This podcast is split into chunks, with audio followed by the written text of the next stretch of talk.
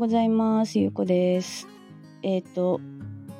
今ね昨日からちょっとあのサーフトリップに来ててちょっとサーフィンのね特訓をしようかなと思って2泊だけなんですけどね来てます。で今ね朝の4時40分なんですけどあの6時からサーフィンに行くからちょっと早く起きて収録をねしようと思って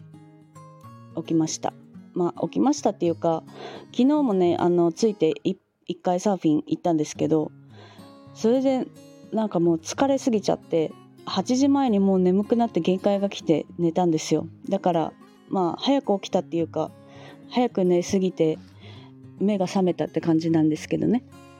まあ、今日はちょっとあのそんな感じで朝からあの喋っております。それで今日はねあの私が夢を叶えてきた時にやってきたことっていうのをねちょっとお話ししようかなと思ってて、まあ、私はねあの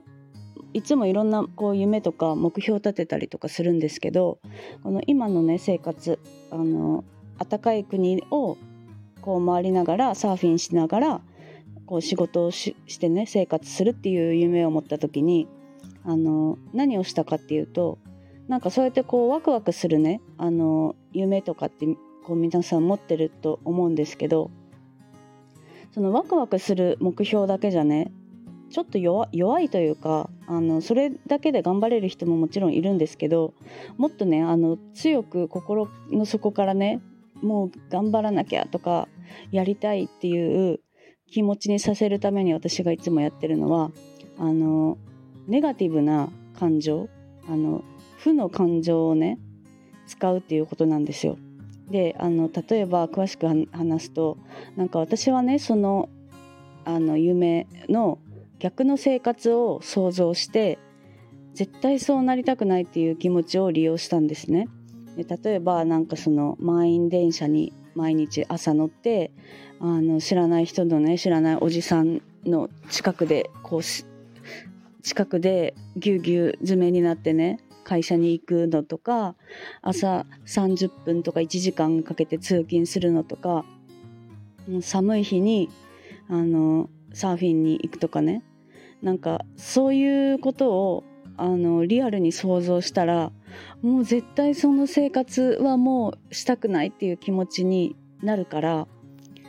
なんか何としてでも夢を叶えなきゃっていう気持ちにねなるんですよそのワクワクする目標よりも。だからその定期的にその嫌な嫌な方の生活を5年後も10年後もあの続けてる自分を結構ねよく想像してました。その方がなんかねこう頑張りたい気持ちがもっと出てくるんですよ。なんかこんなことしこんななんか寝てる場合じゃないっていうかね。まあこの間睡眠の話したばっかりだからあの睡眠時間はねあんまり削りすぎない方がいいんですけどなんかこんなにダラダラしてる場合じゃないっていうかなんかもうちょっと私にはできることが今あるはずみたいなね。こう頑張れるこう気力としてそれがねあの原動力